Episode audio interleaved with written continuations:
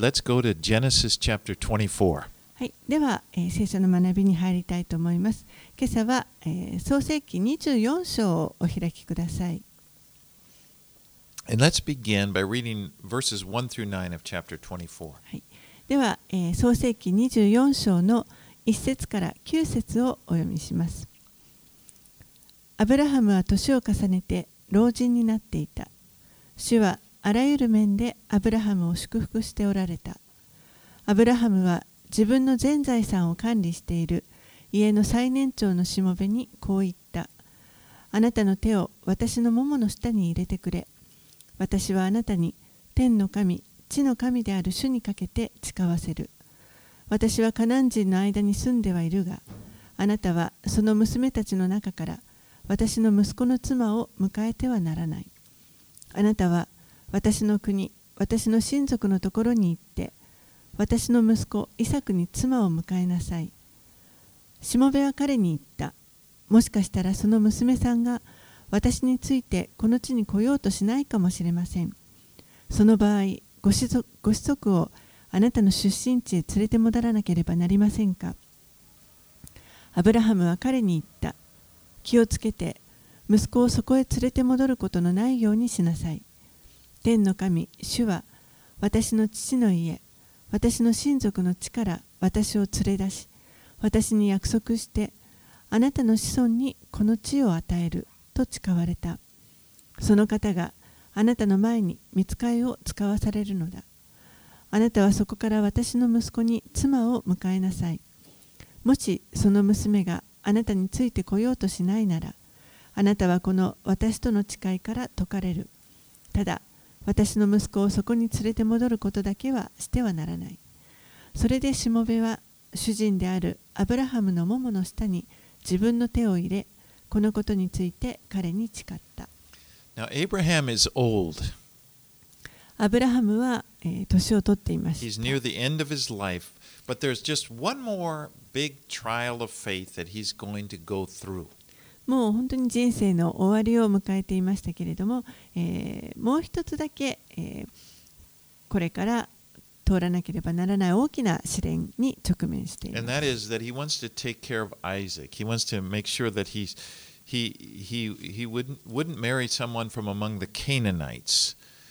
それは、えー、息子イサクのこと,かイサクのことに関し,関してです。イサクが、えー、このカナン人の中から、妻をめたらないように彼の結婚のことを、えー考えなければいけませんでした。Because God had told him that the Canaanites were under his judgment, and Abraham's descendants were to, were to be different, but Abraham's descendants would be inheriting the land of Canaan. 神はアブラハムに対してこのカナン人たちは、えー神の裁きのもとにあるということを伝えておられましたそしてアブラハムの子孫から、えーこの子孫が彼を受け継いでそしてこの約束の地カナンの地を受け継ぐというふうに約束されていました And he didn't want Isaac going back to Mesopotamia because this is where God had brought them, and this is where his descendants would, would uh, live and inherit. えそしてまたこの息子イサクをメソポタミアにメソポタミア地方に戻すということも望んでいませんでした。神が最初にアブラハムに現れてくださった時にそこから出てくるようにと言われたところです。Now, the servant whom Abraham gave this task was probably Eleazar. でこのあのしもべ任を託されたこのしもべというのはおそらくエリエゼルであろうと考えられ And ま the, す the reason I think that is back, remember back in chapter 15, before Isaac was born, Eleazar was mentioned by Abraham. He was the eldest servant, and he was the one that was going to inherit. He, he had the most position, most responsibility in Abraham's family. その理由は創世記の15章のところにこのエリエゼルという人が出てきますけれども、えー彼はまだアブラハムにあのイサクが生まれる前ですね、えーこの彼が一番年長のしもべであってそして、えー多くの責任とまたあの相続アブラハムに子供がいなければ彼が相続するというそういったあの立場にいた人でした。So that that's a theory, but it's it's interesting. I can imagine that that would be the case. えーまあ、そういうあの考えのもとに彼がエリエゼルではないかという説があります。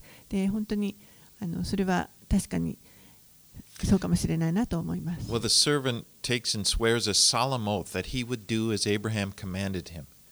えーここで、えーこのしもべは、えーアブラハムが彼に命じたことをおこれを厳粛なここで誓いをします。And he would be freed. It was specific. He would be freed from the oath if the woman refuses to come back with him. でももしその娘が、えー一緒に彼と一緒に来ることを拒んだならばこのしもべはここで誓った誓いから解かれるというそういった特定のあの誓いになっています。All right, let's read verses 10 through 28. 10節から28節をお読みします。しもべは主人のラクダの中から10頭を連れて出かけた。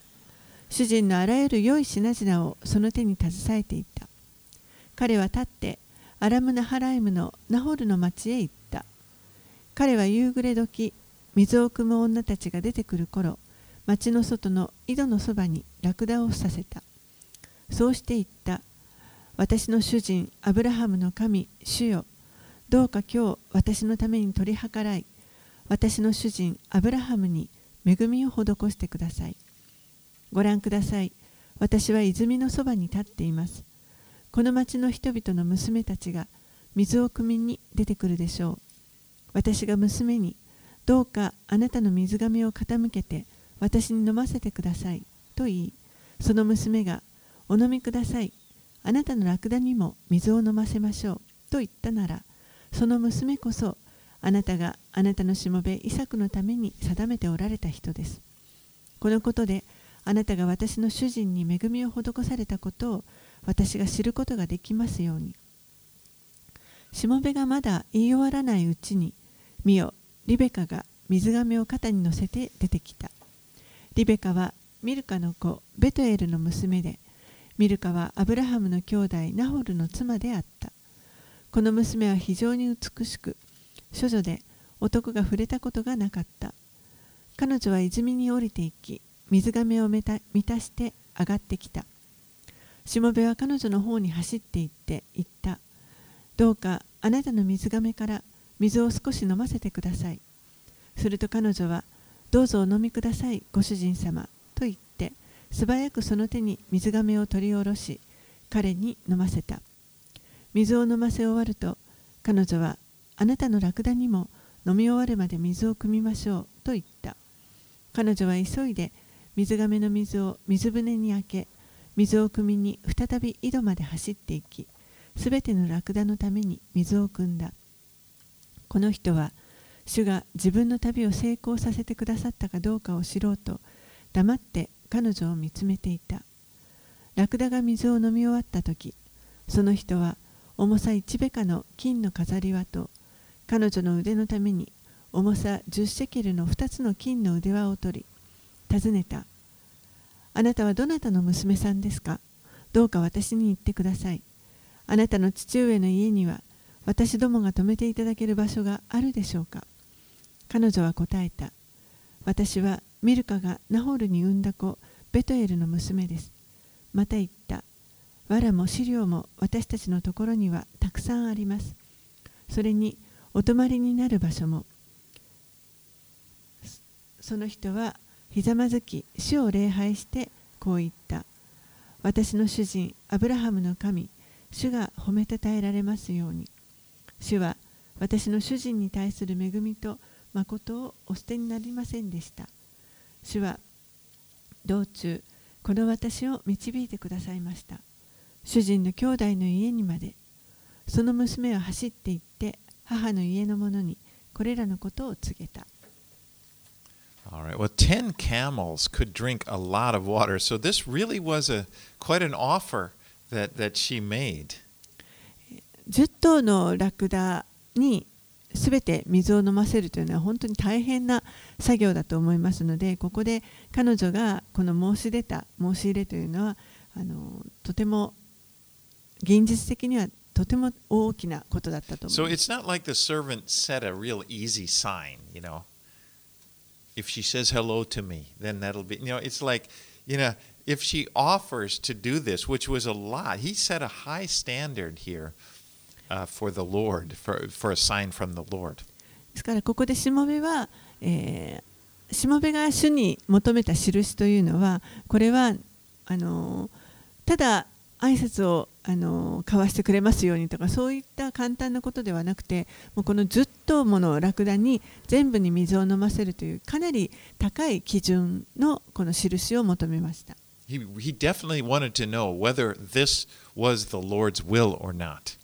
これは本当に主の御心なのかどうかということをはっきりと彼は知りたいと思っていました this was the Lord's will you know, in, in silent prayer. But when his prayer is answered, でまだこの自分の中でですね静かに祈っていたわけですけれどもその祈りが終わらないうちにもうその祈りにが答えられました。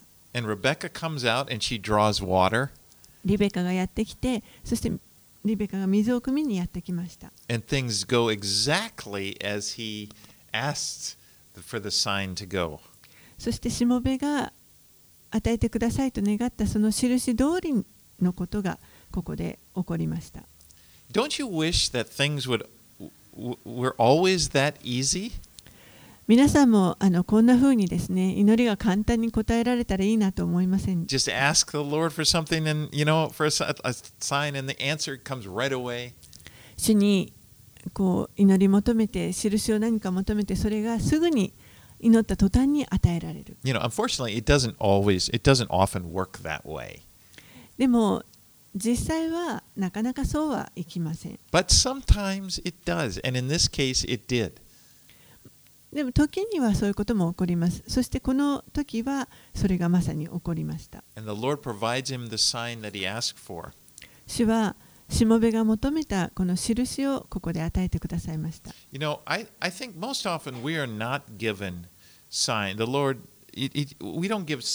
Are given signs for our decisions. We're, we're more often guided just through wisdom God gives us, or through the inner uh, peace or the inner voice of the Holy Spirit. 私たちは多くの場合何かこう自分の決断をするときにこういった印を主に求めるということはあまりしないと思いますむしろ、えー神が与えてくださるこの知恵によって導かれるとか、えーこの精霊の内なる声に聞き従ってそして導かれてあの決断していくということが多いと思います Because I think that if God did answer in this way all the time, like you just, okay, I need a sign, let this be the sign, and then it come, it, it would our relationship with God would quickly become something He doesn't want it to be.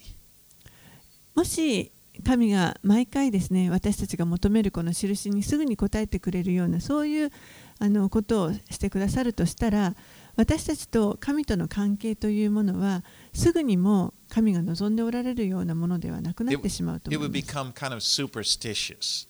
もっとなんかこうちょっと超自然的な超能力的なものになってしまうと You know, 思い be ます。more similar to like, you know, fortune teller, Ouija board, or something like that.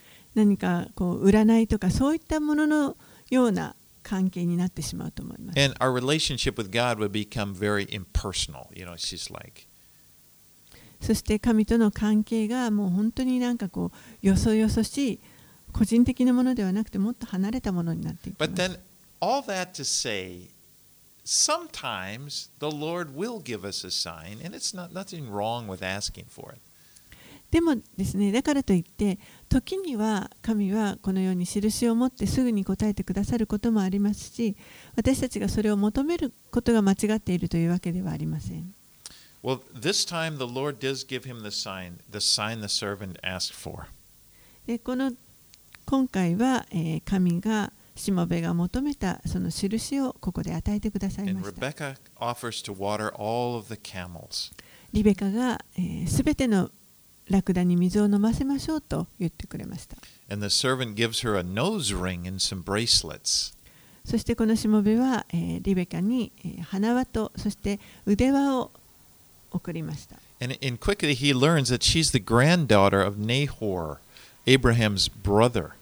そしてすぐに、この女性がアブラハムの兄弟であるナホルの孫であるということが分かりました。And, and, and when he sees that, he realizes, yeah, this is the Lord. And it just makes him even more excited. And he begins praising the Lord. そしてそれを聞くとあまさにこれは神の御手がここに働いておられるんだということを確信を持ってそして神を褒めたたえました。God has blessed him in his mission that he was given to find a wife for Isaac. 神はこのしもべにえーイサクの妻を見つけるというこのミッションをお祝福してくださいました。All right, let's read on 29 through 51. では29節からえー51節までお読みします。リベカには兄がいて、その名をラバンと言った。ラバンは外へ出て、泉のそばにいるその人のもとへ走っていった。彼は飾り輪と妹の腕に腕にある腕輪を見、また、あの人が私にこう言われましたと言った妹リベカの言葉を聞くとすぐにその人のところに行った。すると見よ、その人は泉のそば、ラクダのそばに立っていた。そこでラバンは言った。どうぞおいでください。主に祝福された方、なぜ外に立っておられるのですか私はお宿とラクダのための場所を用意しております。それでその人は家の中に入った。ラクダの鬼が解かれ、ラクダに藁と飼料が与えられ、彼の足と一緒にいた従者たちの足を洗う水も与えられた。それから彼の前に食事が出されたが、彼は私の要件を話すまではいただきませんと言った。お話しくださいと言われて、彼は言った。私はアブラハムのしもべです。主は私の主人を大いに祝福されましたので、主人は富んでおります。主は主人に羊や牛、銀や金、男女の奴隷、ラクダやロバをお与えになりました。私の主人の妻サラは年を取ってから主人に男の子を産み、主人はこの子に自分の全財産を譲っておられます。私の主人はこう言って私に誓わせました。私が住んでいるこの地のカナン人の娘たちの中から私の息子の妻を迎えてはならない。あなたは私の父の家、私の親族のところへ行って私の息子に妻を迎えなさい。そこで私は主人に申しました。もしかしたらその娘さんは私についてこないかもしれません。すると主人は答えました。私は主の前に歩んできた。その主が見つかいをあなたと一緒に使わし、あなたの旅を成功させてくださる。あなたは私の親族、私の父の家から私の息子に妻を迎えなさい。次のような時は、あなたは私との誓いから解かれる。あなたが私の親族のところに行った時に、もし彼らが私に娘を与えないなら、その時、あなたは私との誓いから解かれる。今日、私は泉のそばに来て言いました。私の主人、アブラハムの神、主よ。私がここまで来た旅を、もしあなたが成功させてくださるのなら、ご覧ください。私は泉のそばに立っています。若い娘が水を汲みに出てきたなら、私はあなたの水がめから少し水を飲ませてくださいと言います。その人が私に、どうぞお飲みください。あなたのラクダにも水を汲みましょうと言ったなら、その娘さんこそ、主が私の主人の息子のために定められた方です。私が心の中で言い終わらないうちに、なんとリベカさんが水がを肩に乗せて出てきたのです。そして泉に降りていき、水を汲みました。それで私が、どうか水を飲ませてくださいと言うと、急いで水がを肩から下ろし、お飲みください。あなたのラクダにも水を飲ませましょうと言われたので、私は飲みました。ラクダにも水を飲ませてくださいました。私が尋ねて、あなたはどなたの娘さんですか？と言いますと、ミルカがナホルに産んだ子、ベトエルの娘です。と答えました。そこで私は彼女の鼻に飾り輪をつけ、彼女の腕に腕輪をはめましたそして私はひざまずき主を礼拝し私の主人アブラハムの神主を褒めたたえました主は私の主人の親族の娘さんを主人の息子に迎えるために私を確かな道に導いてくださったのです。それで今あなた方が私の主人に恵みと誠を施してくださるのなら私にそう言ってください。もしそうでなければそうでないと私に言ってください。それによって私は右か左に向かうことになります。ラバンとベトエルは答えた。主からこのことが出たのですから私たちはあなたによしあしを言うことはできませんご覧くださいリベカはあなたの前におりますどうぞお連れください主が言われた通りにあなたのご主人の息子さんの妻となりますように Well, the servant recounts all the details that had happened, showing, you know, that, that this was something that God was involved with. ここでこのしもべはえー何が起こったかということをもう一度繰り返し説明しそしてえーここにこの出来事の中に神が関わっておられるんだということを示しました And Laban and his father, uh, Bethuel, answered, The thing has come from the Lord. でラバンとその父のベトエルは主からこのことが出たのですと言っています So, what it seems like that uh, Laban has taken the kind of the role of leading, of making the family decisions. His father, Bethuel, is probably old at this time, and maybe he's given much of the authority for leading the family to Laban, his son. どうやら、えーここでこのラバンが、えーこの家族の、まあ、いろいろな決断を、えー決めているその責任を、えー持っていたようです。 おそらくこの時もう父親ベテベトエルは、えーかなり高齢になっていてさまざまなこの家のあの長としての権威権威をこのラバンに譲っていたと考えられます。Okay, let's read verses 52 through 61. 52節から61節をお読みします。アブラハムのしもべは彼らの言葉を聞くや否や地にひれ伏して主を礼拝した。そしてこのしもべは銀や金の品物や衣装を取り出してリベカに与えた。また彼女の兄や母にも貴重な品々を送った。このしもべと共にいた従者たちは食べたり飲んだりしてそこに泊まった。朝になって彼らが起きるとそのしもべは私の主人のところへ帰らせてくださいと言った彼女の兄と母は娘をしばらく10日間ほど私たちのもとにとどまらせてその後で行かせるようにしたいのですがと言った。しもべは彼らに私が遅れないようにしてください。主が私の旅を成功させてくださったのですから主人のところへ行けるように私を帰らせてください。と言った。彼らは答えた。娘を呼び寄せて娘の言うことを聞いてみましょう。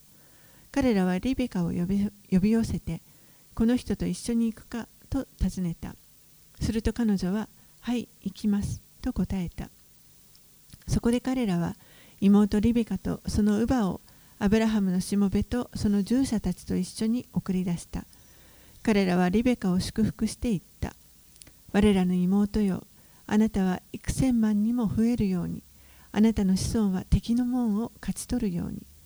リベカとその次女たちは立ち上がりラクダに乗ってその人の後についていったこうしてしもべはリベカを連れ帰った All right. Well, I, I, I kind of have to laugh at the servant's attitude here. He sees, you know, he sees, oh, you know, it, it, it all works out, and he says, well, let's get going, you know. もうあのこう一通りの説明をしてリベカがイサクの嫁になるということが決まった後でですねしもべはもうあの大きなミッションを果たしたのでさあじゃあもう帰りましょうと TV special or something. You know, he's, he's just like, and, and she's never going to see her family again.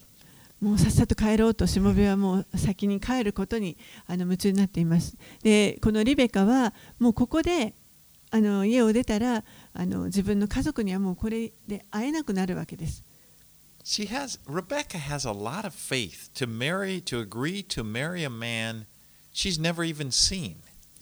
リベカには、え、本当にあの大きな信仰があったと思います。一度も見たことのない人と人の妻になるという決断をしました。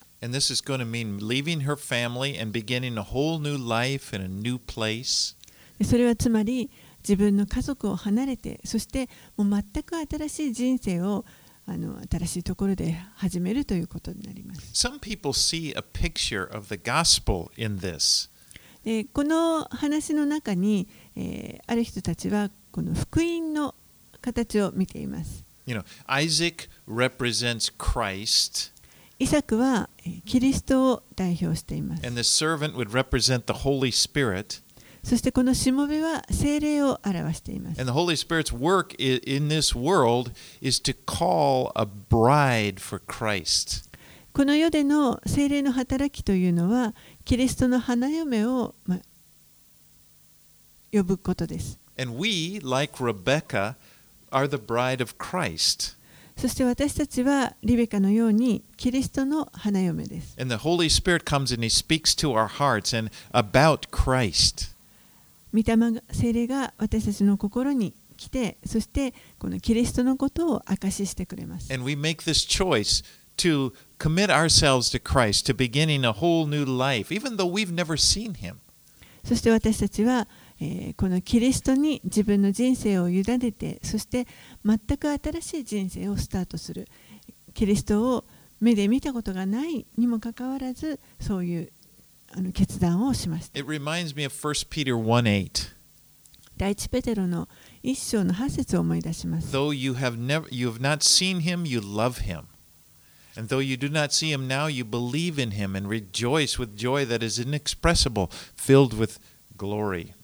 第一ペテロの手紙の一章八節あなた方はイエス・キリストを見たことはないけれども愛しており今見てはいないけれども信じており言葉に尽くせない栄に満ちた喜びに踊っています。Okay, let's read on verses 62 through 67. では62節から67節をお読みします。一方イサクはベールラハイロイ地方から帰ってきていた。彼はネゲブの地に住んでいたのであった。イサクは夕暮れ近く野に散歩に出かけた。彼が目を上げてみるとちょうどラクダが近づいてきていたリベカも目を上げイサクを見るとラクダから降りしもべに尋ねた。野を歩いて私たちを迎えに来るあの方はどなたですか？しもべは答えた。あの方が私の主人です。そこでリベカはベールを手に取って身を覆った。しもべは自分がしてきたことを残らずイサクに話した。イサクはその母サラの天幕にリベカを連れて行きリベカを迎えて妻とし彼女を愛したイサクは母の亡き後慰めを得た I'm sure that Rebecca and the servant had some long conversations during that trip, the long trip back to Canaan about Isaac. このリベカとしもべはおそらく、えーカナンの地に行くまでのこの長い旅路の中でたくさんイサクについて話し合ったと思います。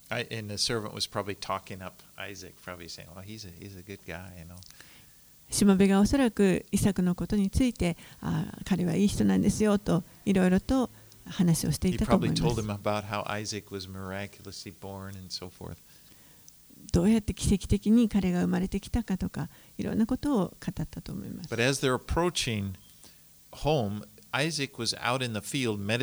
はで家に近づくとイサクが、えー散歩をするために野に出てきていました。Now, this is the first time that we've seen Isaac appear in, in, in the scriptures since he and Abraham climbed Mount Moriah in obedience to God, and, and he and where when God commanded Abraham to offer Isaac as a sacrifice. で実は、えー、とアブラハムがモリアの山でイサクをこの捧げようとしてそして、えー神の命令に従ってイサクを捧げようとした時以来実はイサクが登場するのはそれ以来ここが最初になります But again, in this story, you can kind of see a picture of, of uh, a kind of symbolic picture of, of Jesus coming together with his bride.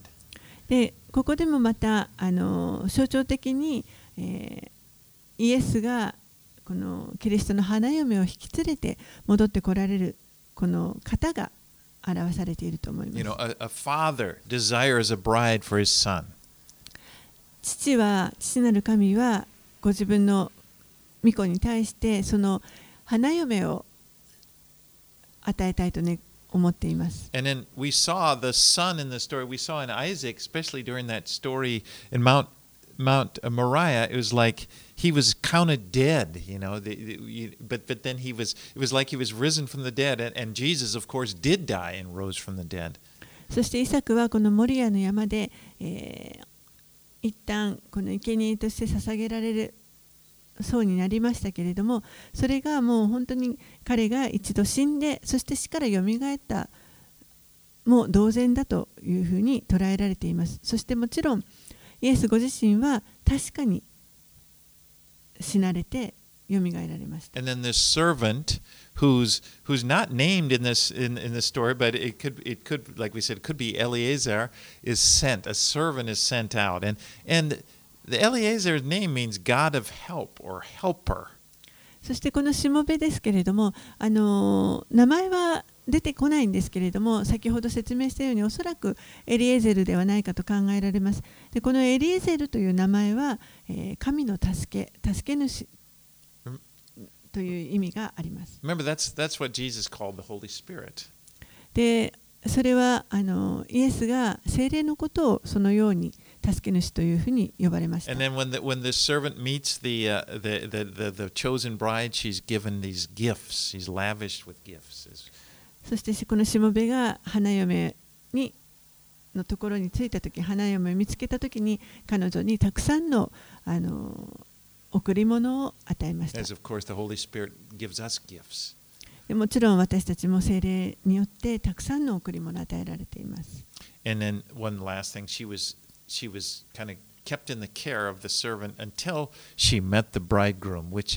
In the case with us. We are the Holy Spirit is here with us, and one day we're going to meet Jesus face to face. そして、えー最後に彼女が、えーこの自分の花婿に出会うまでその花婿に会う時までこのしもべの世話に自分の身を委ねています同じように私たちも、えーキリストが来られるまで精霊のもとで精霊の導きに従って委ねています。Isaac and Rebecca are married and they begin their life together. そして、イサクとリベカは結婚して、えー、二人で今度は人生を始めます。All right, let's read、uh, verses 1 through 6 of chapter 25. はい。では25章に入って、1節から6節をお読みします。アブラハムは再び妻を迎えた。その名はケトラと言った。彼女はアブラハムにジムラン、ヨクシャン、メダン、ミディアン、イシュバク、シュアハを生んだ。ヨクシャンはシェバとデダンを生んだ。デダンの子孫はアッシュル人とレシトム人、レトシム人とレウミムレウミム人であった。ミディアンの子はエファ、エファル、ハノク、アビダ、エルダーで、これらは皆ケトラの子孫でケトラの子であった。アブラハムは自分の全財産をイサクに与えた。しかし、そばめたちの子には贈り物を与え、自分が生きている間に彼らを東の方、東方の国に行かせて、自分の子イサクから遠ざけた。Abraham lived another 37 years after Sarah died. アブラハムはサラが亡くなった後37年間なお生きました。And he took other another wife and he had other children. そして、えー別の妻を迎えて、えー子供たちができまし与えられました。Now Abraham provides he he makes uh, provision for these other children, but he sends them out to the east because again, knowing that Canaan will be for Isaac and his descendants. アブラハムはこの他の子供たちに、えーたくさん贈り物を与えて、そして、えー東の方へ行かせました。このカナンの地というのはイサクとその子孫に与えられるということを知っていたからです。Now, several of the desert tribes are going to descend from these children. 砂漠で、えーいくつか民族が出ますけれども荒野のあの民族が出ますけれども、えーこのお彼の子孫からもいくつかの部族が出ていま And す。probably the most famous of them is Midian. おそらく一番有名なのがミディアン人だと思います。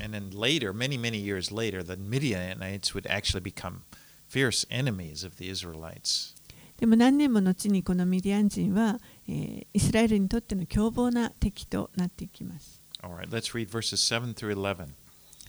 七 7, 節から11節を読みします。以上がアブラハムの生きた年月で175年であった。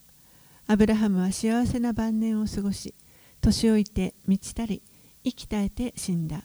そして自分の民に加えられた。その息子、イサクとイシュマエルは、アブラハムをマムレに面するマクペラのホラー穴に葬った。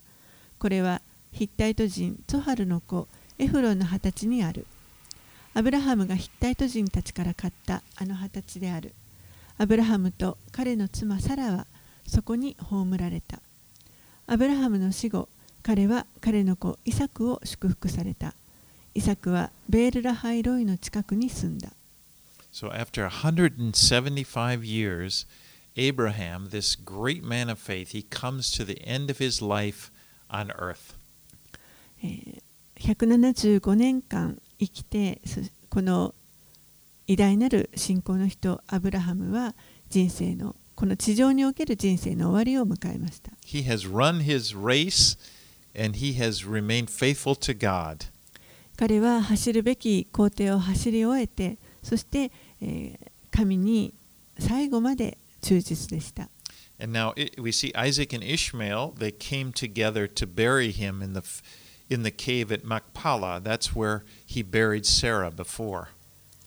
イサクとイシュマエルが共にやってきてそして、えーサラが葬られているこのマクペラのホラー穴にアブラハムを葬りました。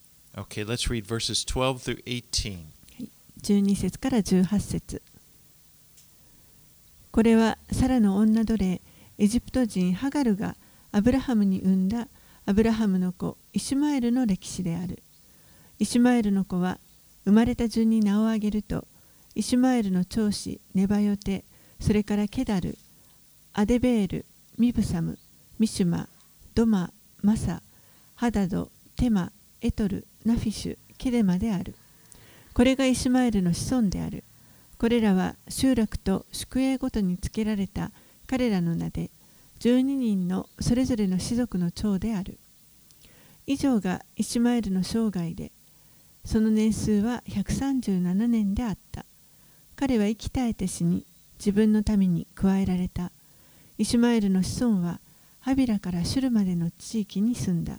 シュルはエジプトに接し、アッシュルへの道にあった。彼らはすべての兄弟たちに敵対していた。Ishmael had 12 sons who became 12 princes of tri- 12 tribes.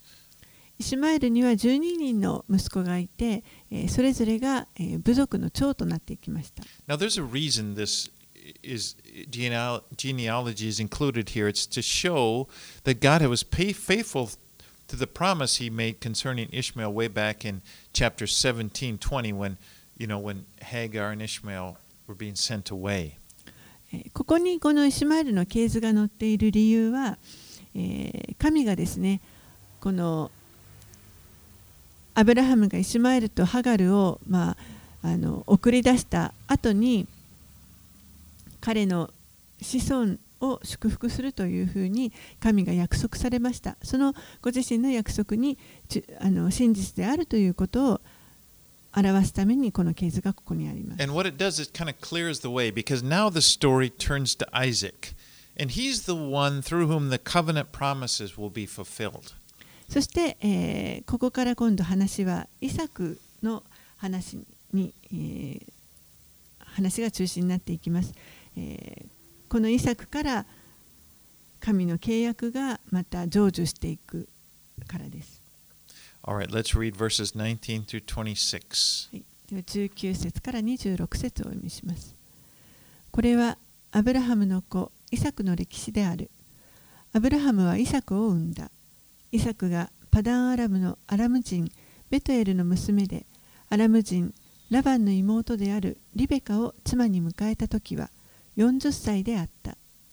イサクは自分の妻のために主に祈った。彼女が不妊の女だったからである。主は彼の祈りを聞き入れ、妻リベカは身ごもった。子供たちが彼女の腹の中でぶつかり合うようになったので、彼女は、こんなことでは一体どうなるのでしょう、私は、と言った。そして、主の御心を求めに出て行った。すると主は彼女に言われた。二つの国があなたの体内にあり、二つの国民があなたから分かれ出る。一つの国民はもう一つの国民よりもより強く、兄が弟に仕える。月日が満ちて出産の時になった。すると見よ、双子が体内にいた。最初に出てきた子は赤くて全身毛衣のようであった。それで彼らはその子をエサウと名付けた。その後で弟が出てきたが、その手はエサウのかかとを掴んでいた。それでその子はヤコブと名付けられた。イサクは彼らを産んだ時60歳であった。Rebecca was barren. レベカはリベカは、えー不妊の人でした。So many times we hear that story in the Bible where, so, where a wife will be barren and then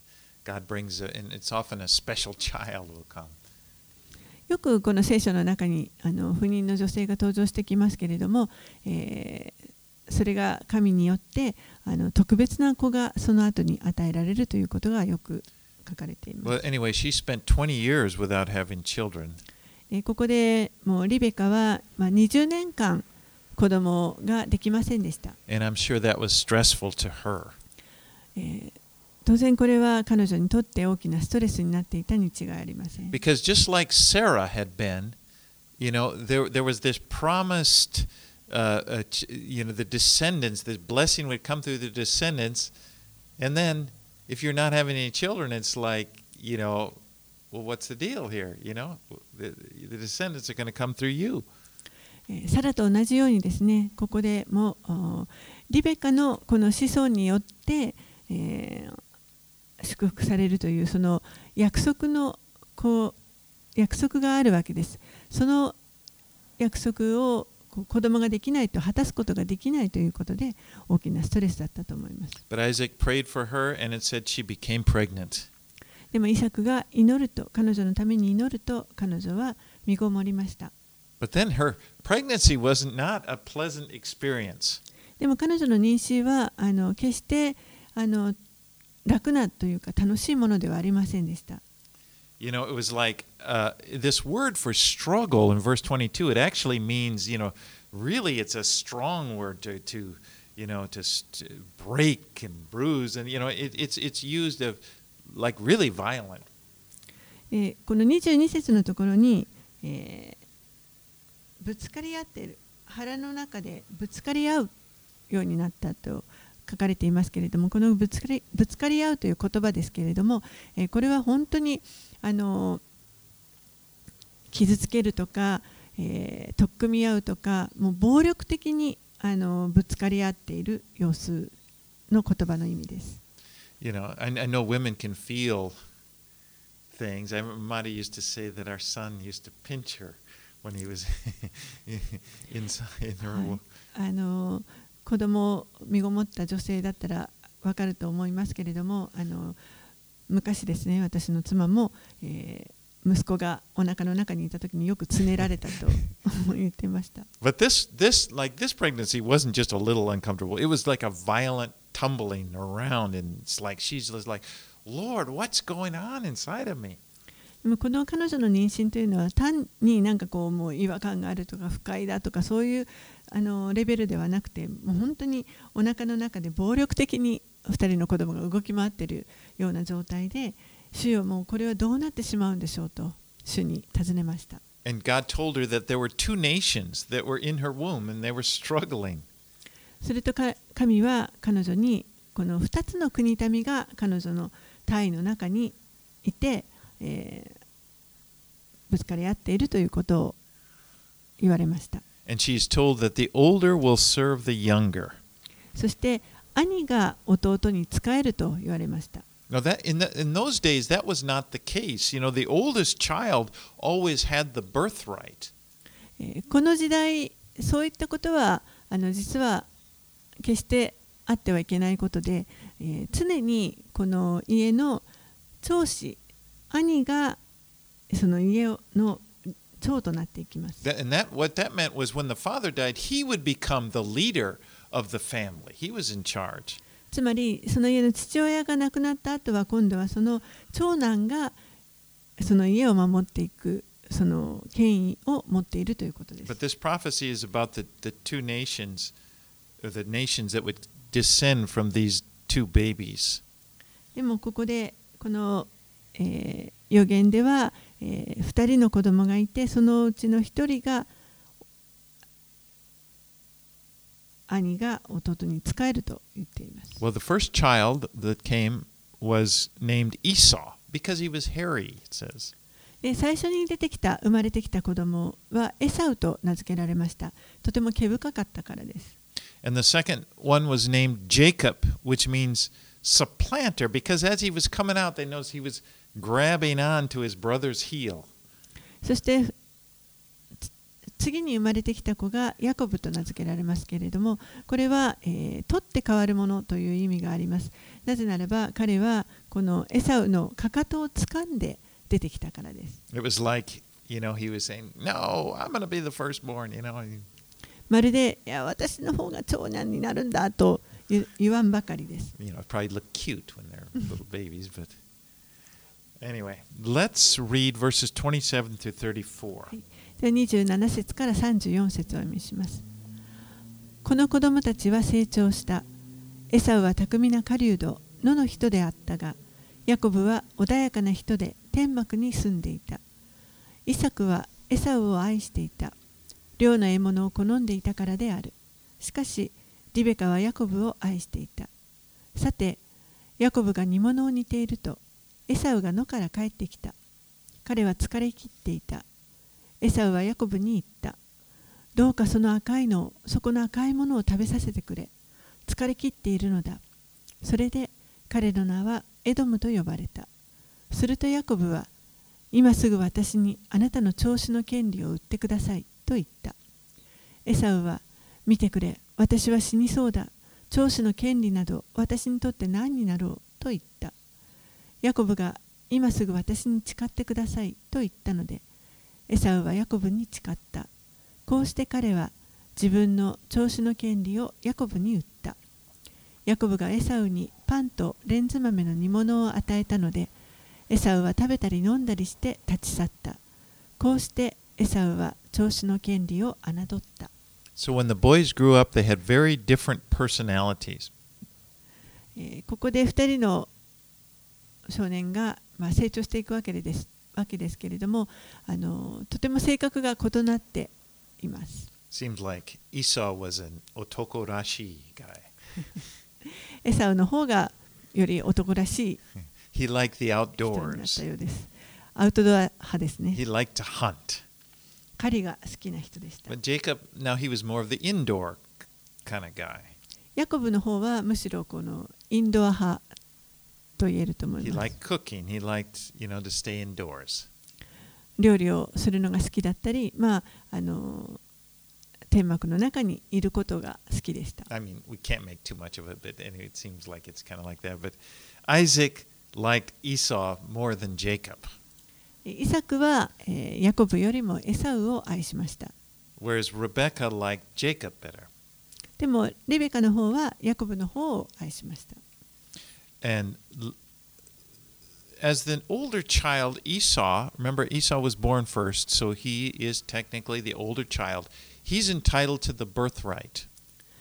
えーエサウの方があの先に生まれた兄でしたので、彼に調子の権利というものがありました。 And what this meant was he would receive twice as much of the inheritance, but, but also because he would it wasn't just that he gained it all, he was responsible For to, to, to lead the family.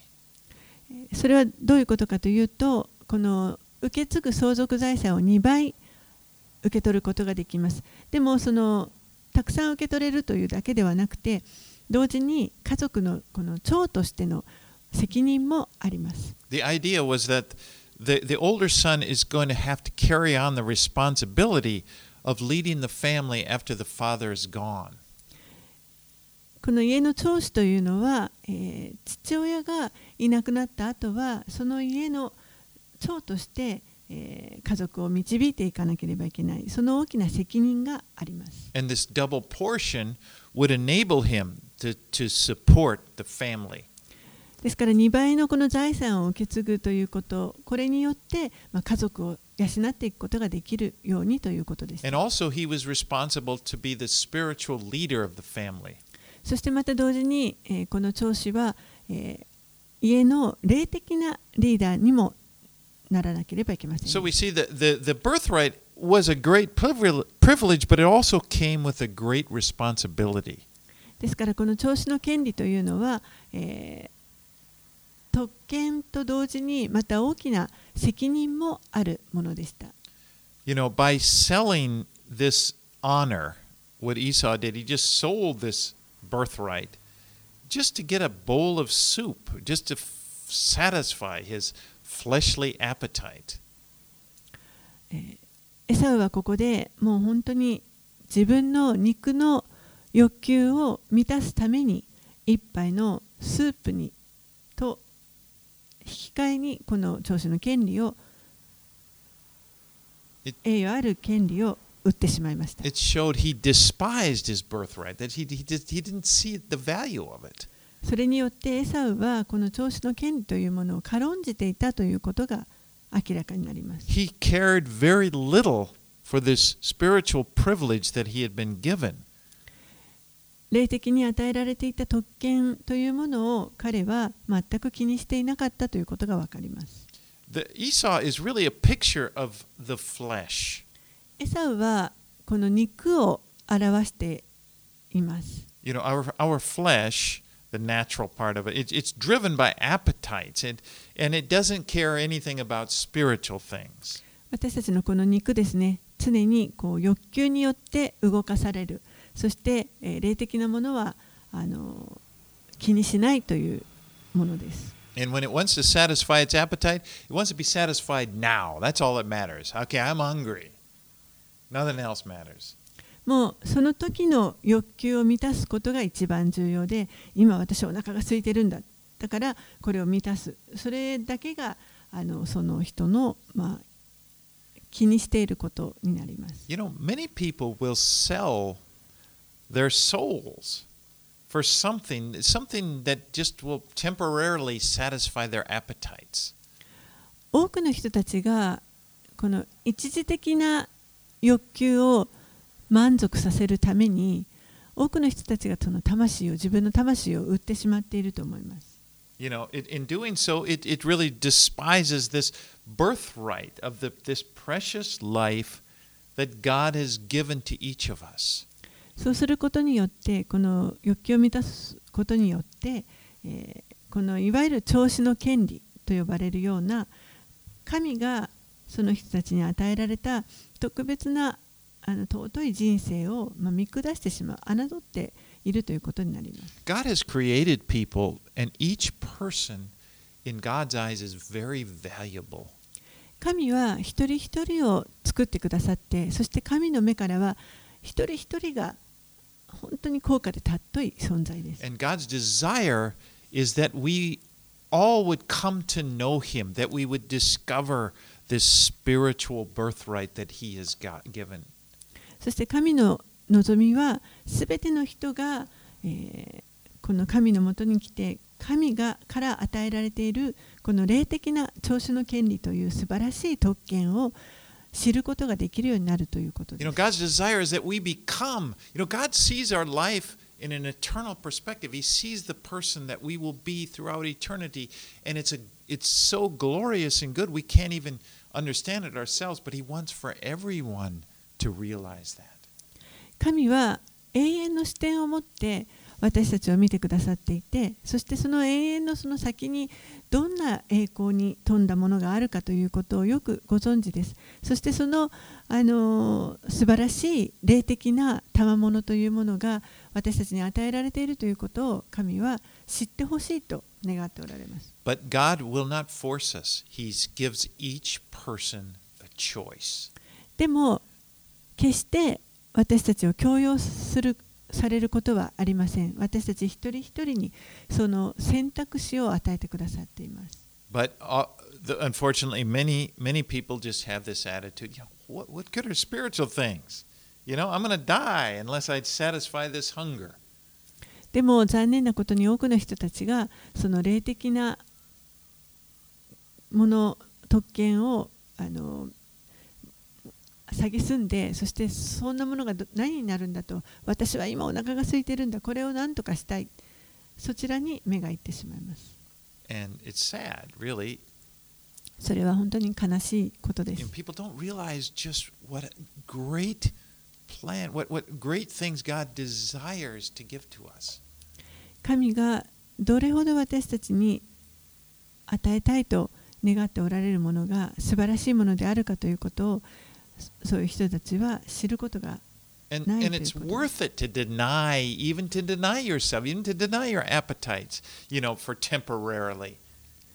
それはもう本当にこの一時的に自分の欲求を満たすということをあの拒んだとしてもそれに値するだけの価値があります。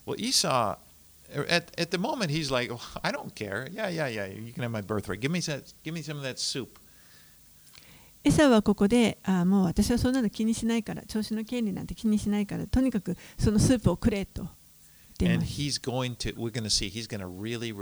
言。でも後に彼はこのことを本当に後悔する姿を私たちは見ていきます You know, Ephesians 1, if you look at the, the, the verses 3 through 14, that first chapter of Ephesians, it describes our birthright. エペソビテの手紙の1章の3節から14節の中に私たちの調子の権利についてのことが書かれています It's such a good verse to meditate on. For now and then, just go there and just look and just meditate. These are the things that you have in Christ. これは本当にあの黙想するのに良いとても良い箇所ですのでぜひあのここを開いてですねあの私たちが与えられているものがどういうものであるかということを知っていただきたいと思いま We've す been for, completely forgiven, adopted as God's children, and granted a great inheritance. 私たちは許されてそして神の家族に入れていただいて神のことされてそして、えー本当にこの素晴らしい相続財産をいただいています We've been given the Holy Spirit. 精霊が与えられています So let's let's value our birthright. ですから本当にこの私たちの与えられている調子の権利というものをあの大切にしたいと思います.そしてそれを喜びましょう Let's pray. お祈りします Father, we do thank you for all of the wonderful things that you have given to us in Christ. お父さんあなたがキリストにあって私たちに与えてくださっているあらゆる素晴らしい良いものをありがとうございます Just open our eyes to the realities of this. どうかそのことにその現実に私たちが気づくことができるように目を開開かせてください that we would be able to go through this life and not be di- distracted by the, the, the temporary things that this life has to offer. この地上での人生を歩んでいくときにこの世が提供する本当に一時的なあー欲求のお満たしにどうか目をお奪われてしまうことがないように妨げられてしまうことがないように助けてください help us just to embrace this wonderful, these wonderful treasures that we have in Christ. キリストにあって私たちがいただいているこの素晴らしい贈り物にどうか私たちが目を留め続けることができますように It's in Christ's name, in the name of Jesus that we pray. イエス様のお名前によってお祈りします。アーメン